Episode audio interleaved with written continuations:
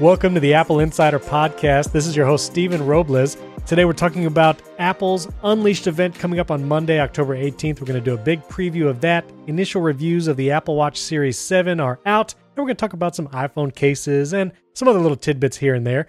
This episode is brought to you by SuperBeets, ExpressVPN, and Masterclass. You'll hear about those in a moment. And joining me after a brief hiatus is my friend across the pond, William Nostradamus Gallagher. How you doing, William? Okay, you threw me with that last bit there.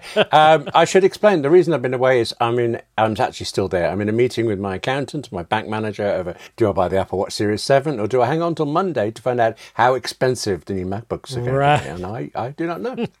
It's a big know. They're decision. looking at me. That's a big decision. it is. I said Nostradamus because, you know, you usually works out where right before an Apple event, you're on to release your predictions of the Apple car.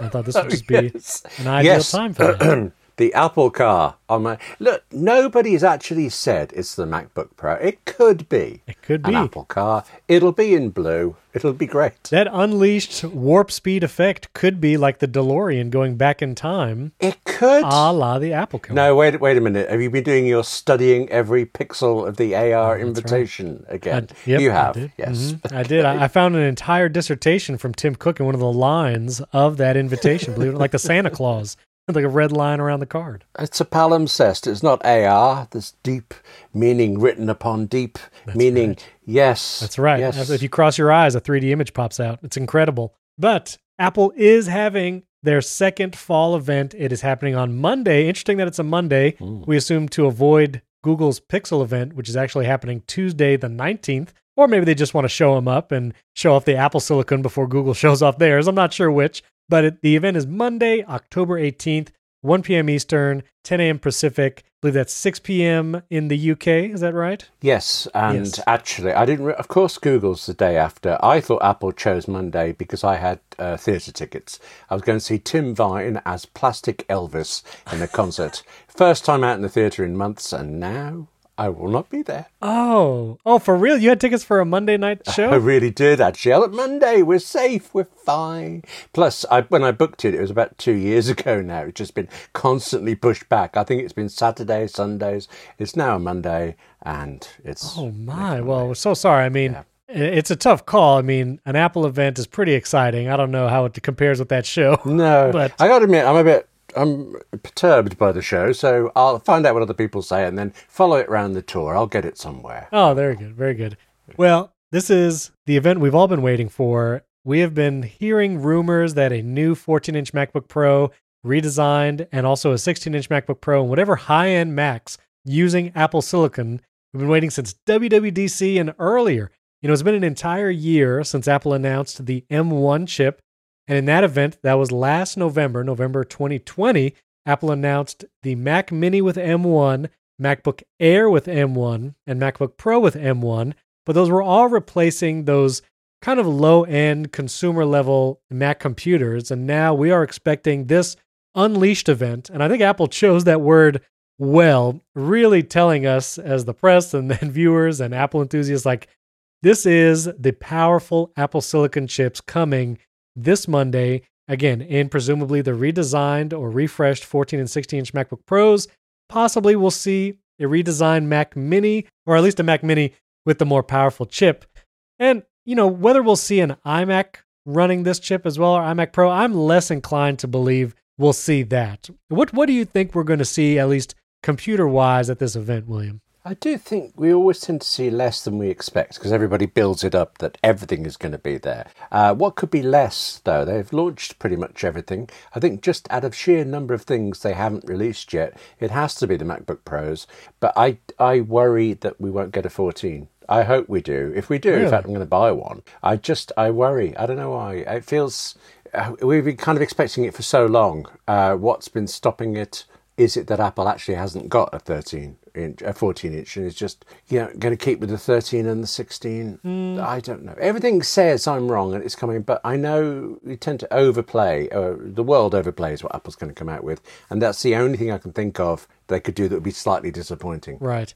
at the moment. So if I remember correctly, in 2012, that was when Apple launched the Retina MacBooks, that had the slimmer design without a CD or DVD drive. And so 2012, you had the 13 inch models of, of the Retina screens. 2012 to 2016, four years later, Apple redesigned them again. This was less of a redesign. This was more just taking away ports, putting in USB C, and adding the touch bar. Hmm. And then you have like a space gray option. that was the 2016 update. So that was four years between redesigns at that point. And now we're five years later. The M1 was a huge jump in performance, but the designs of those devices remained exactly the same, save for some different ports on the Mac Mini. But the base model, MacBook Air and MacBook Pro with M1, has the same ports that it, they've had since 2016 the Thunderbolt or USB C ports. I think it is time, given that it's been five years since that 2016 redesign with the touch bar, that we will see a chassis adjustment. You know, I don't know how much different we can get in a design. I mean, if you have a M1 MacBook Pro or MacBook Air, it is a very, very thin piece of aluminum with a screen, keyboard, and a touch bar if you have the MacBook Pro. And I don't know how much different it could really get, although I would love to see it. I would love to see colors like Apple has been having in several of their product lines, including the M1 iMac, but I'm less inclined to believe that there will be colors.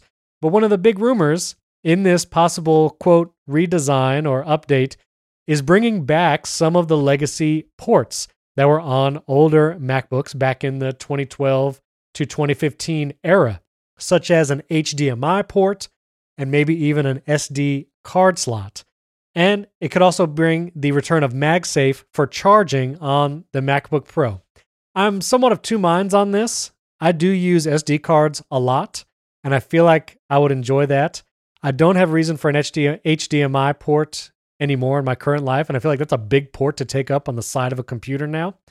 And with MagSafe, if they do bring it back, I hope I can still charge it with USB C because I have so much USB C now with MacBook and iPad Pro and iPad Mini that I would not want to have to have a MagSafe charger just to charge the MacBook. I don't know, William, what are your thoughts on this legacy ports coming back? You actually throw me there for a bit because I, I was thinking the MagSafe thing is the one thing we're pretty sure to get because the 24 inch iMac has a kind of MagSafe right. uh, thing. But that last point, I've got to think about that one. I was looking forward. Uh, yeah, I was looking forward to that bit, and now you're making me doubt.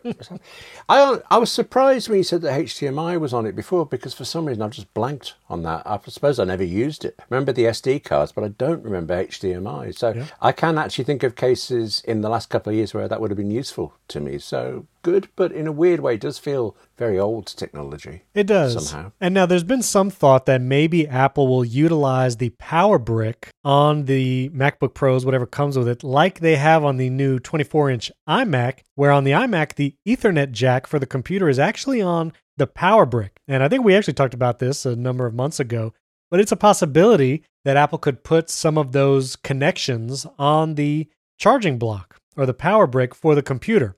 And if it's a MagSafe, you know, obviously they've done magnet with the iMac, so they could do it with the MacBook Pro. But I don't know. I don't know if they would put more than just an Ethernet port on it. And the thing about a laptop is typically if you're working on a laptop, either sitting in your lap or sitting at a desk or at a table, if you have to connect something to it, you want it close by. Like you want the ports nearby so you can just plug it into the computer that's right in front of you instead of a desktop where usually you set it up and it just kind of sits there it makes sense that ports might be on the charging brick that literally never gets unplugged. But with a laptop, you're unplugging and moving and taking the power brick all kinds of places. So I feel like maybe we won't see that kind of ports like Ethernet on the power brick. No, that makes sense to me. I was trying to work out is there a conversion um, Ethernet to USB C that could be done that you have a choice yeah. of either using the power brick or an adapter uh, but we are at the here you have I, i'm more of a software guy than a hardware guy there's a certain amount of hardware i know and we've stepped over the limit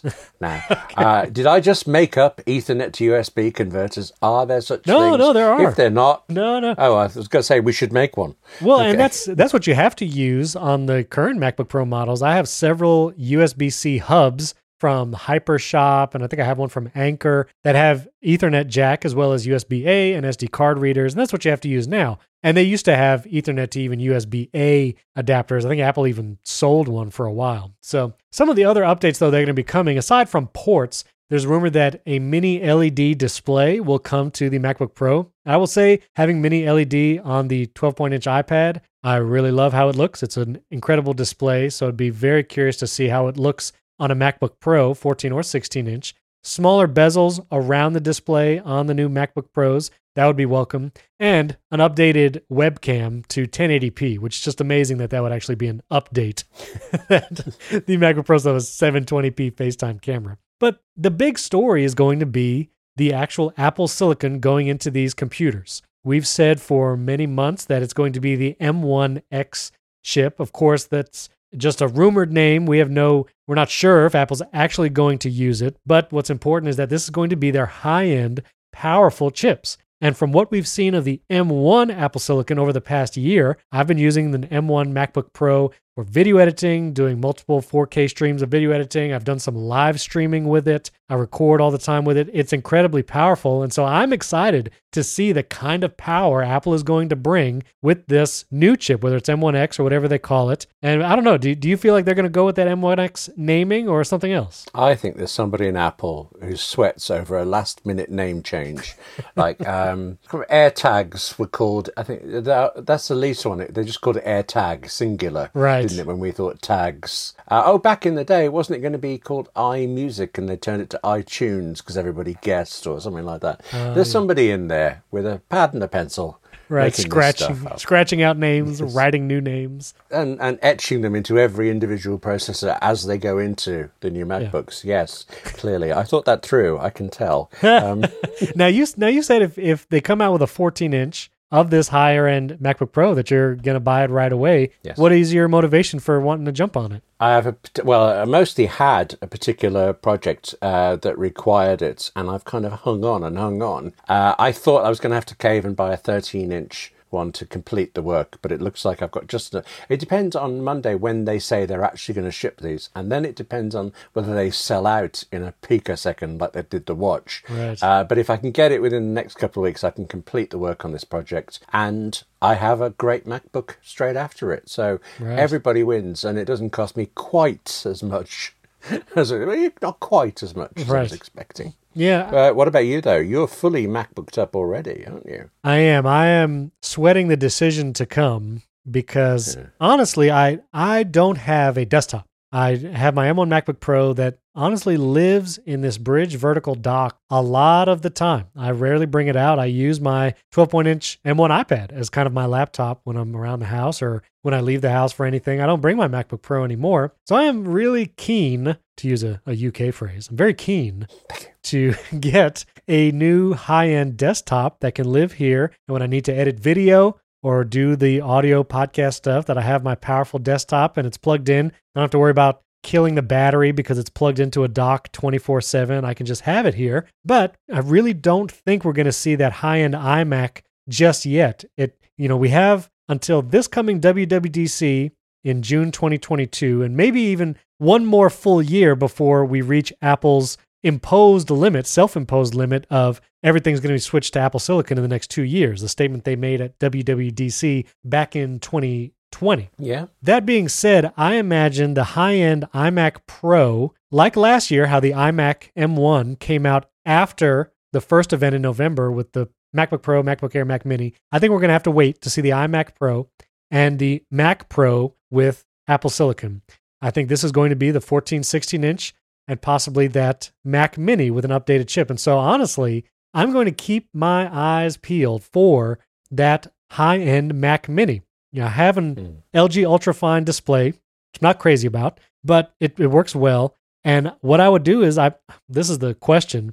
I might either trade in my M1 MacBook Pro, which Apple is still giving like over a thousand dollars if you trade that back in. Right. I might put that and just get the Mac Mini and call it a day and live with my Mac Mini my M1 iPad Pro and roll with that. Or I don't know if I should keep the M1 MacBook Pro for the very few times a year that I need a laptop somewhere and just have the desktop. I'm not sure, William. I, I don't know what to do, but I want to get something. I thought you said in there something about an iMac Pro. Is that what you think is going to come next? Not just bigger iMac, that they're actually going to resurrect the iMac Pro idea? Well, I guess it depends what they call the MacBook Pros. You know, and it's this weird thing where there there's always been this multi-tiered MacBook Pro where there's like the low-end MacBook Pro, which is not very powerful. I mean, you can update it, but it doesn't have like the most powerful options. And then you have like the 16 inch, which is really the more powerful computer, but they're both called MacBook Pro. And I think when it comes to the iMac, even before when it was 27 inch and 21 inch and everything was Intel, there were still options on that larger iMac, like graphic cards and such, that you didn't get on the lower end. And I feel like it was confusing. Hmm. I, th- I think they would go with a Pro. I think they would resurrect iMac Pro and call it that because it's going to have this incredible Apple Silicon chip in it. I think they will. The best Mac I ever owned was a 27 inch uh, iMac from 2012, so pre Retina screen.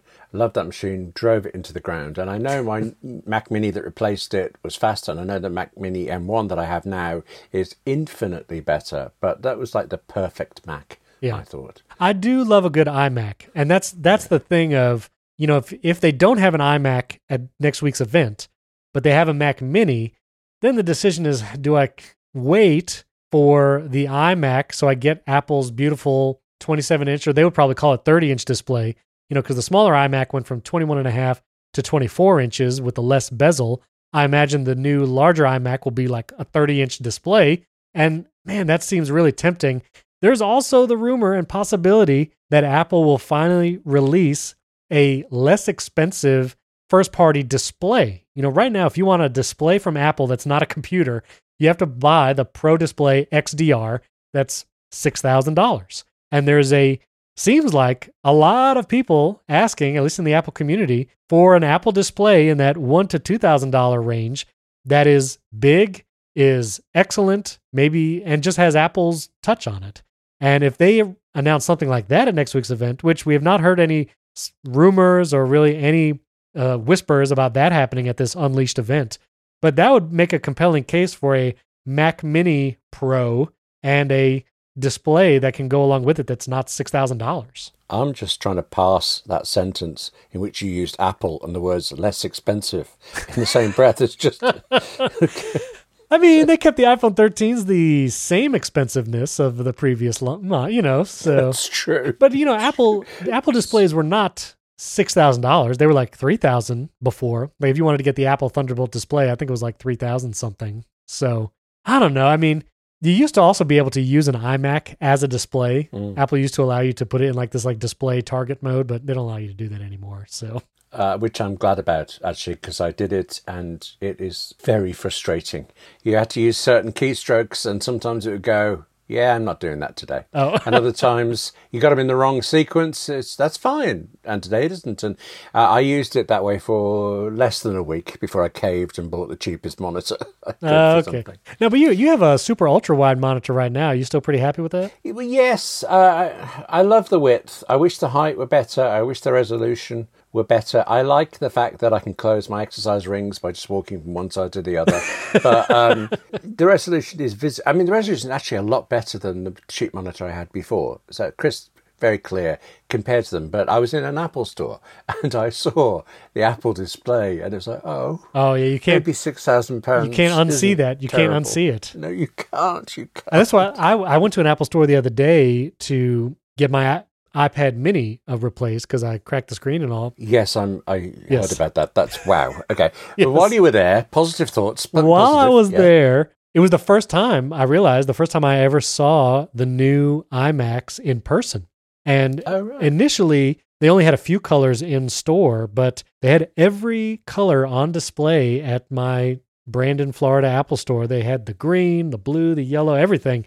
And it is a beautiful computer. it is. And Yeah. uh, that's why I really hope they keep bringing colors to things. And I keep, I, you know, I hope that these pro machines, you know, everyone has asked for this. I've heard Jason Snell and Gruber, like all the people, and uh, Marco Arment at the guys at ATP. Everyone's like, listen, just because they're pro devices doesn't mean they have to be boring. You know, we can do colors here. And, uh, and I really hope they do because they look beautiful. Have you seen those new iMacs in person? yeah, same as you. I used one in an Apple store uh, right before I foolishly touched a Magic Keyboard for the iPad and had to buy it.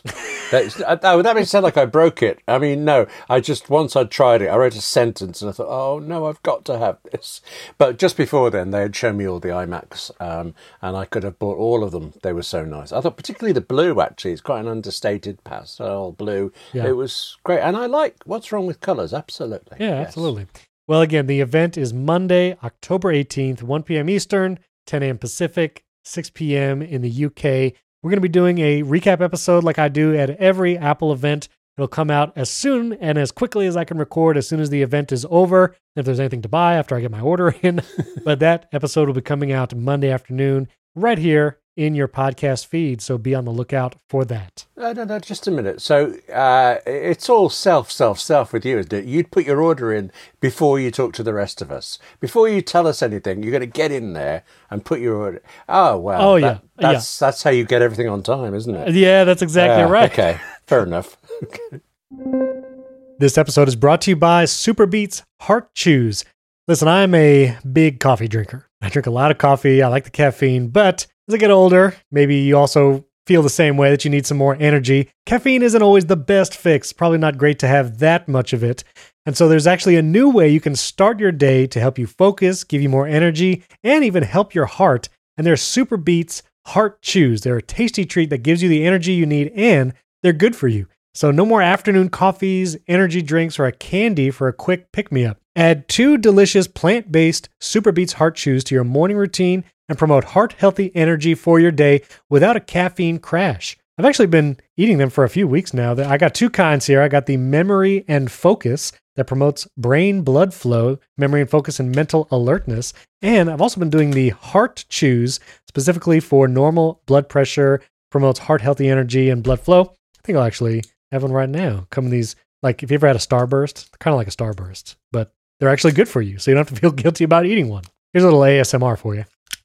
They're actually fun to eat and they taste really good. And the grapeseed extract used in Super Beets Heart Chews has been clinically shown to be two times as effective as supporting normal blood pressure as a healthy lifestyle alone. So do more for your heart and treat yourself with Super Beets Heart Chews. Join over 1 million customers. You can get free shipping and returns and get this a 90 day money back guarantee. And right now, you can get a free 30 day supply with your first purchase at superbeets.com slash Apple Insider. That's beets like the vegetable, superbeets, B E E T S dot com slash Apple Insider. Again, 90 day money back guarantee, free 30 day supply with your first purchase. You can't go wrong. Try superbeets.com slash Apple Insider. Our thanks to Superbeets for sponsoring this episode.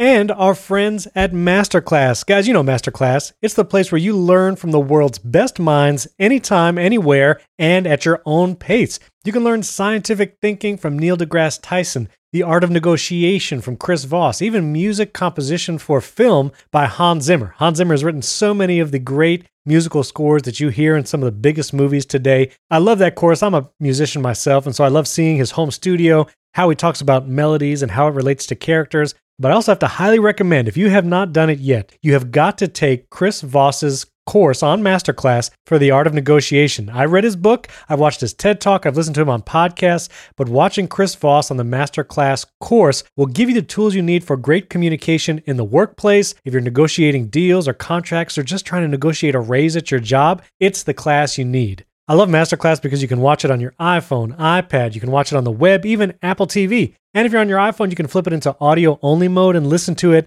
just like a podcast. There's over 100 exclusive classes, and many have high quality downloads. So if you do like a cooking class with Gordon Ramsay, you can get a downloadable PDF that's basically like a high end cookbook. And each lesson is just about 10 to 15 minutes, so you can do one on your lunch break or binge an entire class at night. I highly recommend you check it out, and you can get unlimited access to every masterclass. And as an Apple Insider listener, you get 15% off an annual membership. So go to masterclass.com slash Apple Insider. That's masterclass.com slash Apple Insider for 15% off Masterclass. Our thanks to Masterclass for sponsoring this episode. Which brings us to the Apple Watch Series 7. Now, we haven't recorded since the pre orders happened, but last Friday, pre orders went up for the Apple Watch Series 7, and those shipping dates slipped very quickly, like an icy slope. Yeah, I don't know of a, a good analogy, but it slipped very quickly. slipped very quickly. And I was able to get my order in. I think it, it happened quickly, and I think it was like 8.02 a.m. And I should be receiving my Apple Watch Series 7 as you listen to this episode on Friday, October 15th, it should be arriving today. And I'll actually be doing the review for Apple Insider. I'm going to do a video review and written review. So I'm excited to do that. I'm going to be comparing it to the Series 6 I have, and I have some other older Apple Watches. I think it'd be fun to see the display comparisons as we've been seeing around. But I know you you're on like a series four or five, Yeah, right? Are you thinking about upgrading? Uh, right now, today, I'm not sure. Um, I didn't put a pre-order in. I am going to buy one as a birthday present uh, for my wife, um, but she wants to see them in the flesh and choose between the two sizes. So actually, when we can, we're going to book a, a what do they call it? A shopping genius expert guide person. Yep, that's how it's listed exactly in the app. Actually, as a shopping guide genius expert. Mhm. Yes. Yep. uh, and have a look at them then. And I know I'll buy hers. I, I am very tempted because I really want the always on Yes. uh, thing that I, I miss out on. But, you know, I'm honestly not very certain yet. Uh, I'll be persuaded when I see one, but right now I'm thinking I might skip the 7. Except, um, you know, there's the stories now that all those ugly flat edge renders, people were saying were going to be the system Series 7. Right. And now they're saying, well, we never said that. We meant 8. We meant Series 8. Well, I'm thinking that's a strong reason to buy a Series 7. You know, if it turns out that they're right. You know, Yeah. so, yeah, I agree. There's been a lot of talk like that. Like the, the flat edge design for a watch might not be I don't know, might not be great. Maybe we can just come up with a with a great rumor right here. What if those CAD designs for the Apple Watch with the flat edges were actually for the Apple car? And the coming Apple car will have flat edges. Hmm? I think that's uh, very unaerodynamic, uh, but That's but that's Apple, That's isn't true. it? You know, No, drive that's- different. That's what they're doing. Hmm, yes, Drive different. I mean, that Cybertruck is pretty angular. That's all I'm going to say there. that is true. But the Apple Watch Series 7, there are initial and early reviews out.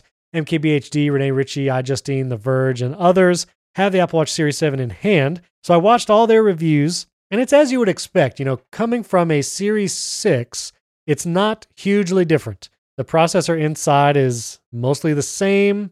The body, style is mostly the same, save for the noticeable difference, which is the display. Hmm. The display, the display is about 20% larger. The bezels are much decreased. And if you see a side by side comparison, you know, it is definitely noticeable side by side. You do notice the larger screen. You get two new watch faces because you have more screen real estate and that full size keyboard, which I saw in some of the re- review videos. It's actually a swipe keyboard too, which I think would be even more useful on that size display. It does look like the watch is getting bigger and bigger. I mean, Apple did change the size from 44 millimeter case size on the Series 6 to a 45 millimeter on the Series 7. So it's just one more millimeter larger, but it is getting larger. And so I think those who maybe only considered the larger watch sizes in the past maybe see them in person, like William is saying, and maybe that smaller size is actually something you would prefer.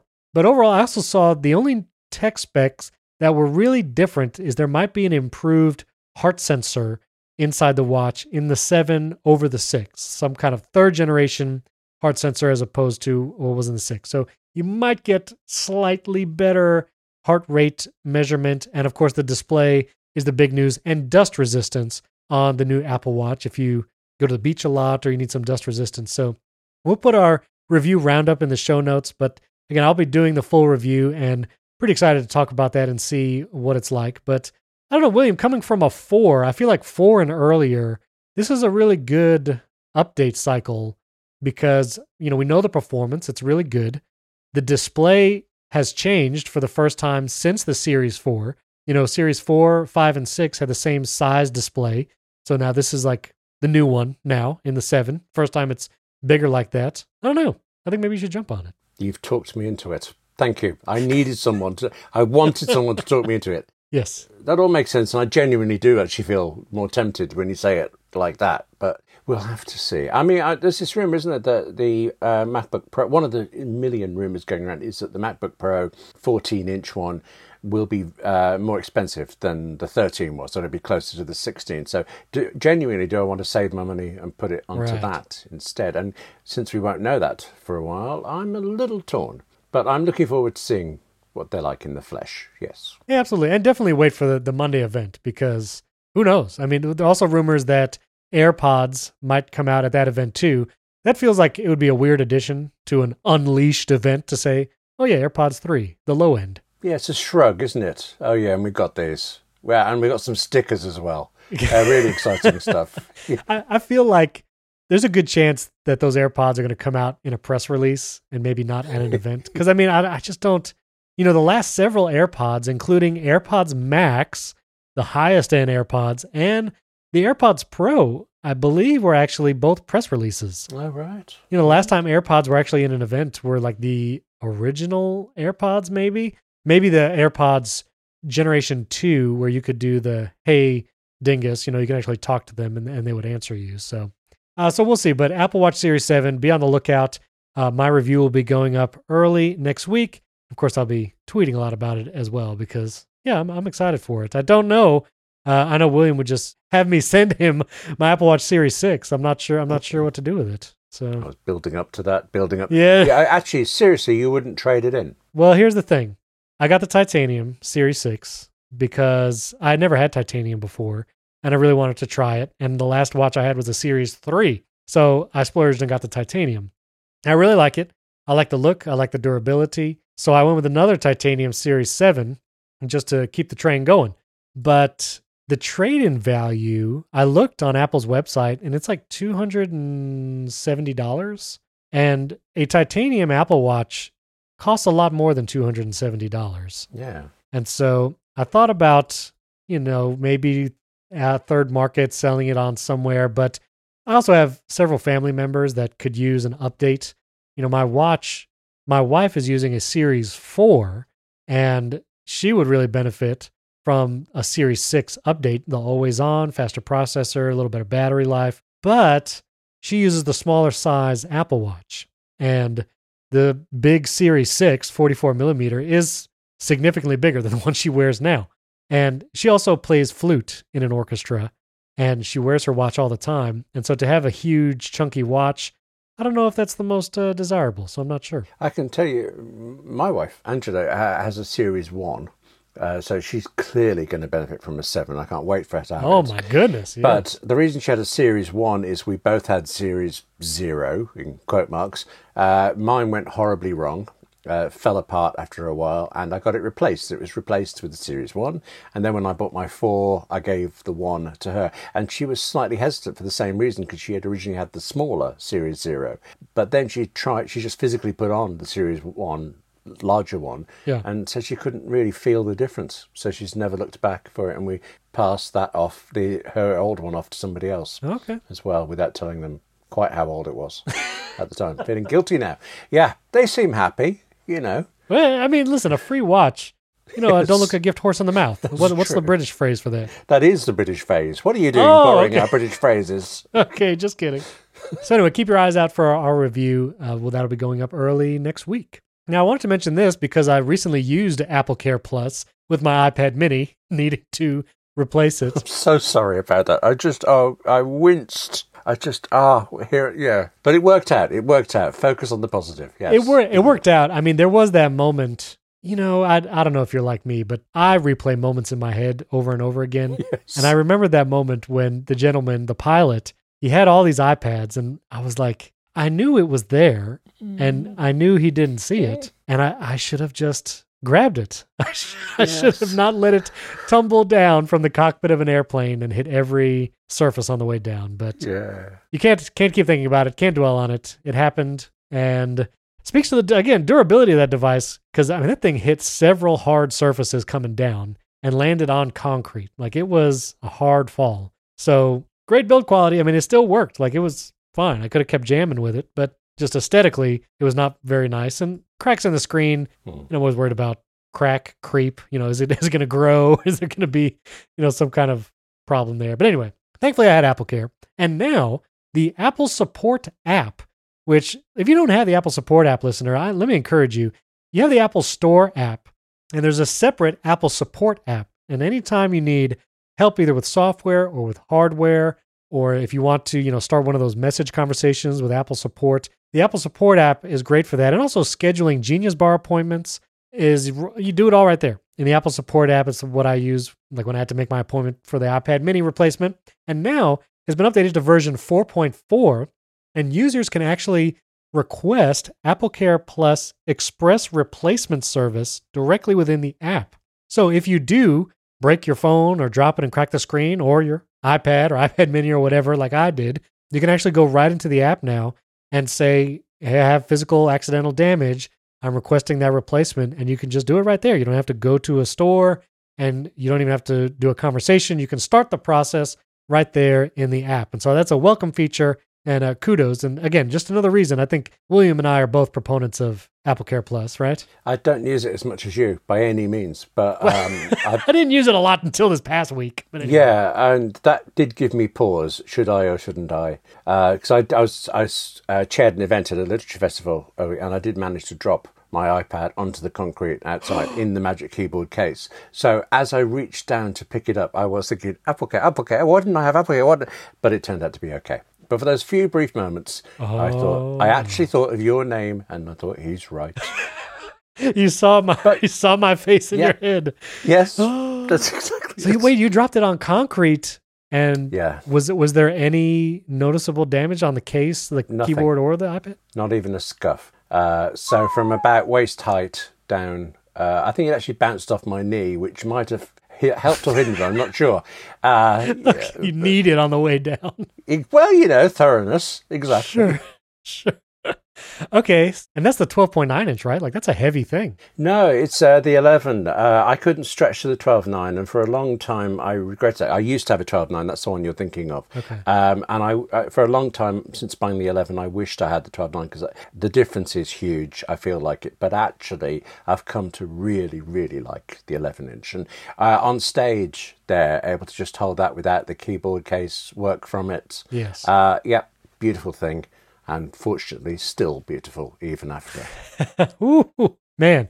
But no, I you know, I agree. I think I said this in my video review of the iPad mini. If you're gonna have one iPad, I recommend that 11 inch size, whether it's the 11 inch iPad Pro or the iPad Air, but that form factor, one size to rule them all, I do think it's the really perfect balance between portability, if you want to take it out of a case or the Magic Keyboard stand and holding it it's light enough to hold it in that size, but the screen is still big enough to do side by side apps and use it with the Magic Keyboard where it feels like a laptop. And I really do love that size. I love the iPad mini and I, I really like my 12.9 inch, but I spent three years with the 11 inch iPad Pro and I, I really do love that. So, real quick, I did want to mention the state IDs that Apple announced would support would be coming to the Apple Wallet app this year. My state of Florida actually announced that they're going to be bringing this state ID support like next month in November 2021. There's going to be a standalone app at first for Floridians to put their state ID in the app,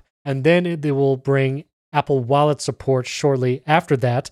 And Florida will join other states like Arizona, Georgia, Connecticut, Iowa, Kentucky, Maryland, Oklahoma, and Utah supporting the state ID for Apple Wallet soon. So I was very surprised, you know, for all the things that the state of Florida does strangely. Uh, this is uh, great that I'm, I'm so glad that uh, the state ID thing is going to be coming, and I'll be trying it out for sure. Is there any news about support in the UK anywhere for this? No, in the UK, where the government is focused on making British television more British, because that's the really pressing concern at the moment. Genuinely, they're considering passing legislation that would mean what? Do you have to have a teapot in every scene or something? I, I, uh, it's just no, please get me away from this. Is subject. that legitimate? Are you for real right now, William? The teapot's an exaggeration, but seriously, the government is they're trying to do the kind of sound and fury thing. Uh, bread and circuses distract people from everything else, and British television is under fire for all sorts of reasons, so they're leaping on that one.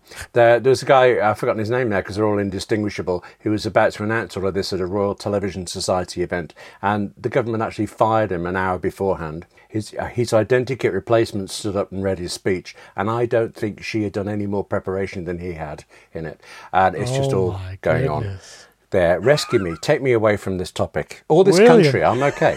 Okay, right. Well, I don't know where you should go, William. I don't know. I mean, you'll at least get state IDs and Apple Card if you move to Florida. you could join me on the beach. That's that's that's a good point. You know, that's a good point. Just saying. Yeah, Apple Card and state IDs. Two things. I don't honestly know that I could have a conversation with you without the internet in between us, though. It would just feel too weird, wouldn't it? I mean, never to actually see you. We can uh, FaceTime just sitting next to each other on the beach. I'd be fine with that. I was just involved in a meeting where there were three speakers and they were all in the same office but in ever slightly different corners so that so that the sound wasn't bleeding over between them and that was Wow. fun.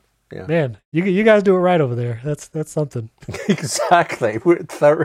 That's hilarious. This episode is brought to you by our friends at ExpressVPN. Going online without ExpressVPN is like using your smartphone without a protective case. We're actually talking about cases on this episode of the Apple Insider podcast, so it's very apropos. Most of the time, you might be fine without that case, but all it takes is one accidental drop onto solid concrete to make you wish you had protected yourself. Listeners, every time I'm on an unencrypted network, especially those public Wi Fi's like in a coffee shop, a hotel, or airport, the online data that you're going back and forth is not secured. Hackers and other people can gain network access and steal your personal data like passwords and financial details. And it doesn't take much technical knowledge to hack someone. Hackers can make up to $1,000 per person selling that personal data on the dark web. And I use ExpressVPN. I still use it on all my devices, especially when I'm traveling and on those public Wi Fi's, because it creates a secure encrypted tunnel between your device and the internet. Hackers can't steal your sensitive data. It's very secure. It would take a hacker with a supercomputer over a billion years to get past ExpressVPN's encryption. And it's easy to use. You just fire up the app, click one button, and you're protected. And it works on all your devices, like I said iPhone, iPad, Mac, even some wireless routers. I trust ExpressVPN because it's easy to use. They have their trusted server technology and they're audited by independent third parties to make sure that everything they do is secure and private. So secure your online data today by visiting expressvpn.com slash Apple Insider. That's expressvpn.com slash Apple Insider, and you can get an extra three months for free. expressvpn.com slash Apple Insider. Our thanks to ExpressVPN for sponsoring this episode. Well, now, William, you did get an iPhone 13, didn't you? I, I got iPhone 13 Pro. Yes. iPhone 13 Pro. What color? Uh, they call it, it's the blue one, Sierra Blue. Sierra Blue. Yeah. And I, you've actually not been on the show since they've come out. And so, William, give me your thoughts on the iPhone 13 Pro. For several days, uh, I would accidentally pick up the iPhone 12 Pro off my desk and think, why can't I make calls on this? Because I'd moved the SIM card to the They were that similar. Uh, when you pick up the 13 Pro, you know you've got it right because it's slightly heavier and Yeah. you can feel the camera bump things. But so often I got it wrong. I actually I gave the iPhone 12 Pro to Angela. Uh, so for a brief moment, I had my 12 Pro, the new 13 Pro. I had the 11 Pro before I sent it in to trade in to pay for the 13 Pro, and I had an iPhone 6 that I have knocking around for other things. I had this little row of four iPhones, and now I'm down to one, and it feels a bit sad, really. But it's the best one. Oh, so yeah. give it that. Absolutely. And the, the photography is great. And I was actually in London um, early in the week uh, doing a visiting author thing at a school.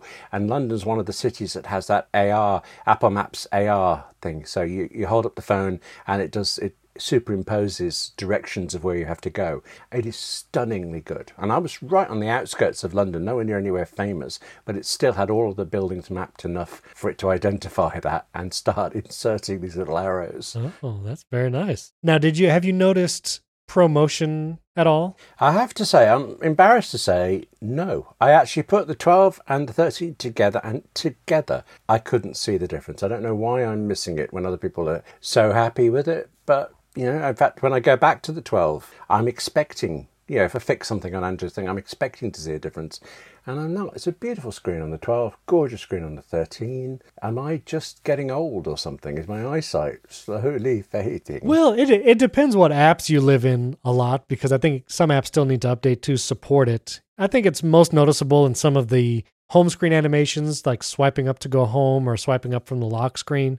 But I, I notice it the the most yeah. when I go to my iPad mini because I have promotion now on the iPhone 13 Pro, on my big 12.9 inch M1 iPad Pro, and the only device I have that doesn't have it is the iPad mini. And so I do notice it, like you're saying, when I go back to a display that doesn't have it. But nice to know it's there for sure. Now you say it though, that thing, uh, swiping down from control center, swiping around, it does feel faster. I hadn't associated that with it just looking faster. But yeah, Yeah. that's good. I love this 13 Pro. I'm very glad Right. I went for it in the end. So my next question with that brand new, undropped iPhone 13 Pro, do you put that thing in a case, William? I do not. You go caseless. I go caseless. After you just dropped your iPad Pro on the concrete and it was saved by the Magic Keyboard case, you go a la no case. Yes. Sorry. That's deep. I can tell you that Angela didn't want the iPhone 12 Pro until she'd got a case for it. so that was that was sensible. I mean, I like that. I had both phones while I was I was using them to film each other. It was very uh, silly, but uh, it was fun a little bit. Oh, stop looking at me like that. Okay. now, wait a minute. Have you always been caseless? No case? yes. Oh. I think I was given a case once. That was nice of them, but it, I, oh no, I was given a case once, but it didn't fit the iPhone I had, so I didn't even try that one. I just thanked them very nicely, and I've still got it somewhere uh, on Sitting the in a drawer. Uh, yeah. Uh, so I've had an iPhone since they came out. Uh, I've had one horrific incident in all that time, and that's one too many, but it's still only one. I've been kind of okay since. Okay, well, Starting to sweat now. Well, no, no, Okay. no. I was. uh, I mean, I listen. I agree. Using the iPhone without a case is the most enjoyable way to use the iPhone, in my opinion. You know, that's unencumbered. Swiping up from the bottom, you don't have to worry about some case lip on the bottom. Like I'm totally with you on that. But I rock a case, and you know, choosing a case, it's it's hard to find one that feels nice and lets you access all the buttons well. You know, because that's the other thing. Of all the cases, even Apple's first party cases, that mute switch Mm. always takes a second because you have to get your fingernail in there because you can't just flip it down easily. And that's the the one thing without a case, it is super easy and it's it's the most convenient without a case. Changing that mute switch. But actually, seriously, how do you find the right case? Because it's so much of it is feel, and so many of these cases are only available online.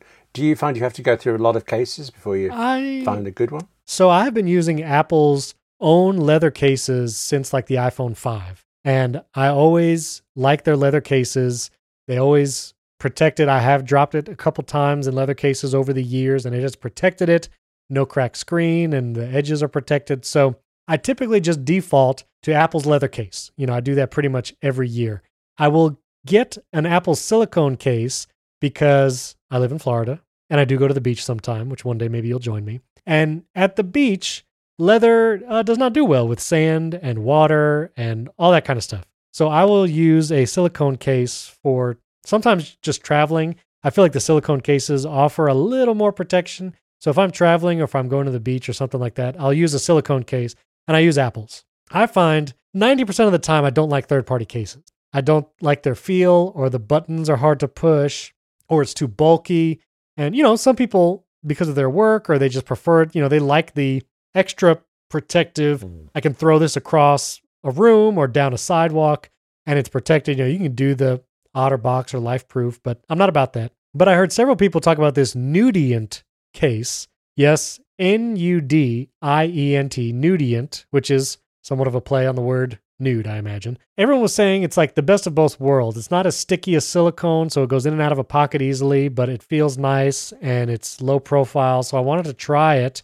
And I did a little Twitter thread review. I'll put a link to that in show notes. But of all third party cases, I do really, really like this Nudient case. It does feel nice. It actually has cutouts for the buttons. So, you know, you can press them, but I'm not crazy about the cutouts. I think I actually prefer Apple's method of putting a button on a button. Like on the Apple leather case, there's like a metal button over the sleep button that makes it, you know, extrude a little bit so it's easier to press. Same with the volume buttons. But the Nudient is nice. It's a very, very low profile on the front. So you don't even feel the case as you swipe up to go home, which is nice. Even Apple's leather case, you kind of feel that edge as you swipe up a little bit. Of all third party cases that are low profile, but also feel like they would protect, because there's also some like, I think it's Peel, P E E L. Peel makes cases that are like super, super thin around the iPhone. But I got one with the 12 and it's so thin, it feels like if you drop it, you might as well not have a case. Like it's just, I don't know what kind of protection it would bring.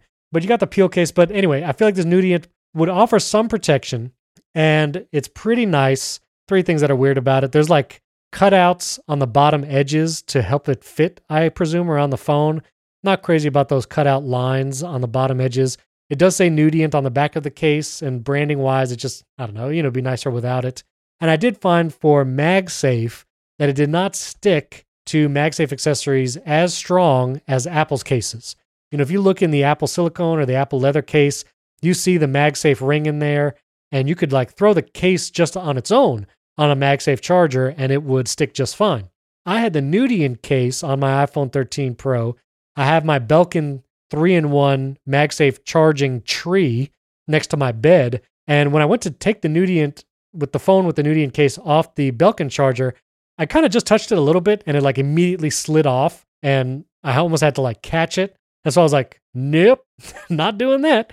So as far as MagSafe, it feels like for as much as I use MagSafe stuff in the car and for charging, I do think Apple's uh, MagSafe strength uh, is stronger for that. And so all in all, I will probably stick with Apple's leather case first, silicone for some cases, but if you are want to try a third party case, maybe you don't like Apple's cases for whatever reason, you don't like the lip around the front of the phone or whatever. The Nudient is a nice case. It's one of the nicest that I have found from third parties. And so that is my methodology, William. That's very thoroughly worked out. I like that. You almost sold me. I was going to the Nudient's website as you typed, and then you said that bit about MagSafe, and I, I have concerns. Uh, I'm, I'm blanking on the name of the one I got in the end there, but I did buy a, a car mount that's MagSafe, and it's very, very good. But uh, I am ever so gingerly putting the phone on it, hoping it will stay there and not smash down. And Right. it has kind of slowly tilted sometimes, which worries me Right. a little bit. But you know, also it vibrates when I'm at traffic lights enough that I actually rev the engine slightly more to smooth out. That could be the sign of my car needing trouble more than the phone. But Time you know, for the Apple car. exactly. Time for the there you go. Coming Monday. Yes. That's right. Yes, exactly. Yeah, and uh, again, like I do really like the Nudient for the feel of it and the fit. Mostly, you know, it is very nice. One thing is that that camera bump on the 13 Pro is so large. yes. You know, especially if you didn't come from the 12 Pro Max. You know, I came from just the regular 12 Pro, and the camera bump at 13 Pro is so big. I mean, worth it. Not complaining at all. I mean, it is worth it. I do find that I feel the camera bump more often just holding my phone because like my my pointer finger will kind of like go up the back of the phone, and I'm like, what is that? Oh, camera bump, right? yeah. you know, it's like this plateau or mesa of cameras on the, on the back of this phone. But are you ever worried going caseless about putting it like back down and it leaning on its own camera bump? Uh, haven't been. I'm now starting to be. Uh, just this moment, yeah. I was thinking, I I don't like putting phones down face forward, like I see so many people doing. That scares me. Like that's surely going to damage them. Uh, hadn't honestly thought about how delicate the cameras could be. So Well, so I've given you more reasons to worry. You're welcome. yeah, Um, well, thanks. the cameras on the back are actually sapphire over the lenses. And so when it comes to durability, I've found like there's probably not any reason to worry about them getting scratched. Sapphire is very durable. That's why I get the stainless steel or titanium Apple Watch models because they have sapphire screens, which I have found even as I've like hit it on things and scratched it against things, the sapphire does not scratch. Like it is very, very durable. So it you really shouldn't worry about the camera lenses on the back of the phone. I just I, I I'm like you. I don't like placing it face down on a surface. Although when it's in a case, like Apple's cases have enough of a lip, where if I place it face down, I know the screen is actually not touching the surface of the table or wherever I've placed it. So that's one of the reasons why I, I do like using cases, placing it face down for whatever reason. But the uh, the camera bump, I don't know. I feel like it's crossed a Rubicon now where it's so large that maybe I'm not worried about putting it down on its camera bump. I feel like it's just so massive that it's uh, strong enough to withhold whatever I put it down on. Well, this is a roller coaster episode for me. I can't decide now what I think. Okay, okay, okay. I do want to mention there was a, uh listener on Twitter, Jack on a Mac. He sent me that he uses an Elago case, E L A G O. I had not heard of them before. But if you're looking for third party cases, you could try out Elago as well. Uh, before I get to the last question I have for William, I do want to mention another listener actually emailed me, William K. He actually had a nice little Adobe XD like prototype design of how Apple could change the active tab design in macOS Safari to make it more obvious. I liked it. I mean, he basically just put an outline around the active tabs to make it obvious which tab is active. And it looked cool, and I would be welcome for any change that Apple makes to showing what tab is active. And it looks like hmm. Apple has been experimenting in the new betas of macOS Safari. Jason Snell tweeted that the favorites bar will actually move above the tabs uh, in the next version of the macOS Safari. So I prefer that for sure. I'm looking forward to that. But anyway, it was cool. Just want to give him a shout out, William K. Thanks for sending that over. Now, my last question for you, William, Okay. is power power banks.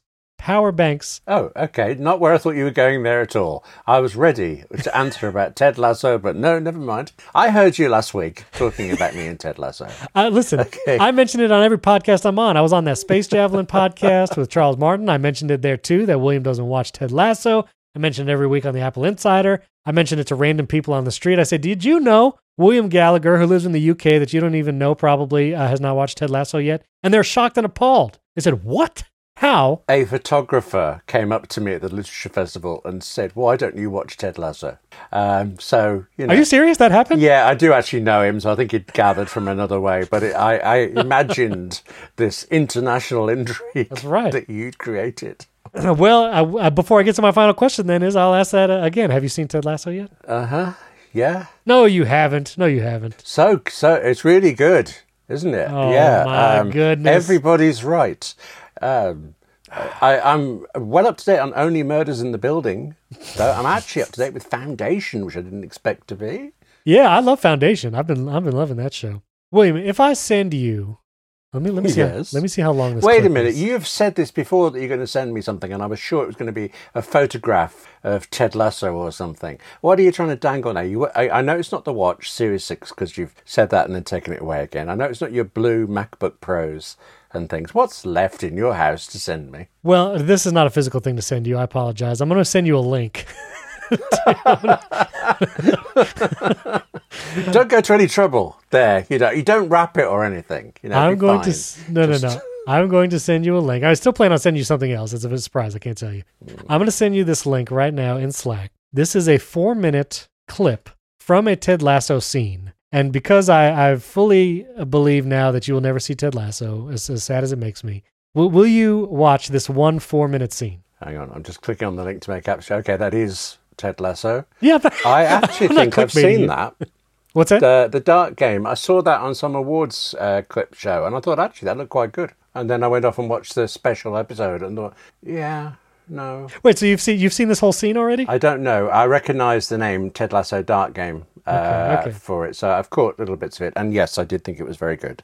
Okay, Uh, okay, It held me for at least a minute. And okay. I'm not sure I could make that sound if I tried, but okay. Yeah, it's called a raspberry. You were going to ask me something much safer, I think is the term. I was, I was. What I was going to ask you was power banks and batteries. I have, I have a long history with power banks and batteries. I like having some around. I've had Anker ones in the past. I've had Mophie and random ones, and I'm going on a trip very soon. And I wanted to get a modern power bank that is USB C for powering it, like charging the battery itself, and also USB C out to get. I wanted to get a large uh, enough battery that had milliwatt hours. It's going to be a road trip and so I wanted to make sure I had a, a battery to charge a Nintendo Switch or an iPad or whatever we need to charge.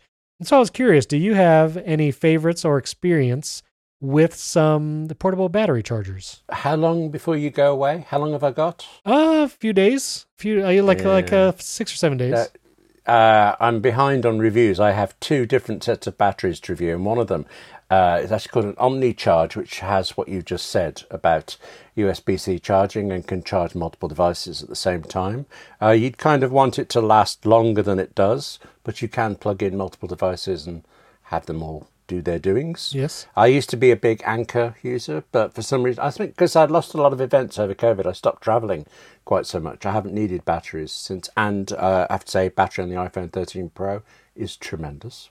Let's just put that out there. Yes. So yeah, I just looking at these. Only the one I'm reviewing that I won't have the review ready for you to read in time has USB C on it. All my Anker ones, actually two in front of me now, um, are USB A and micro USB charging.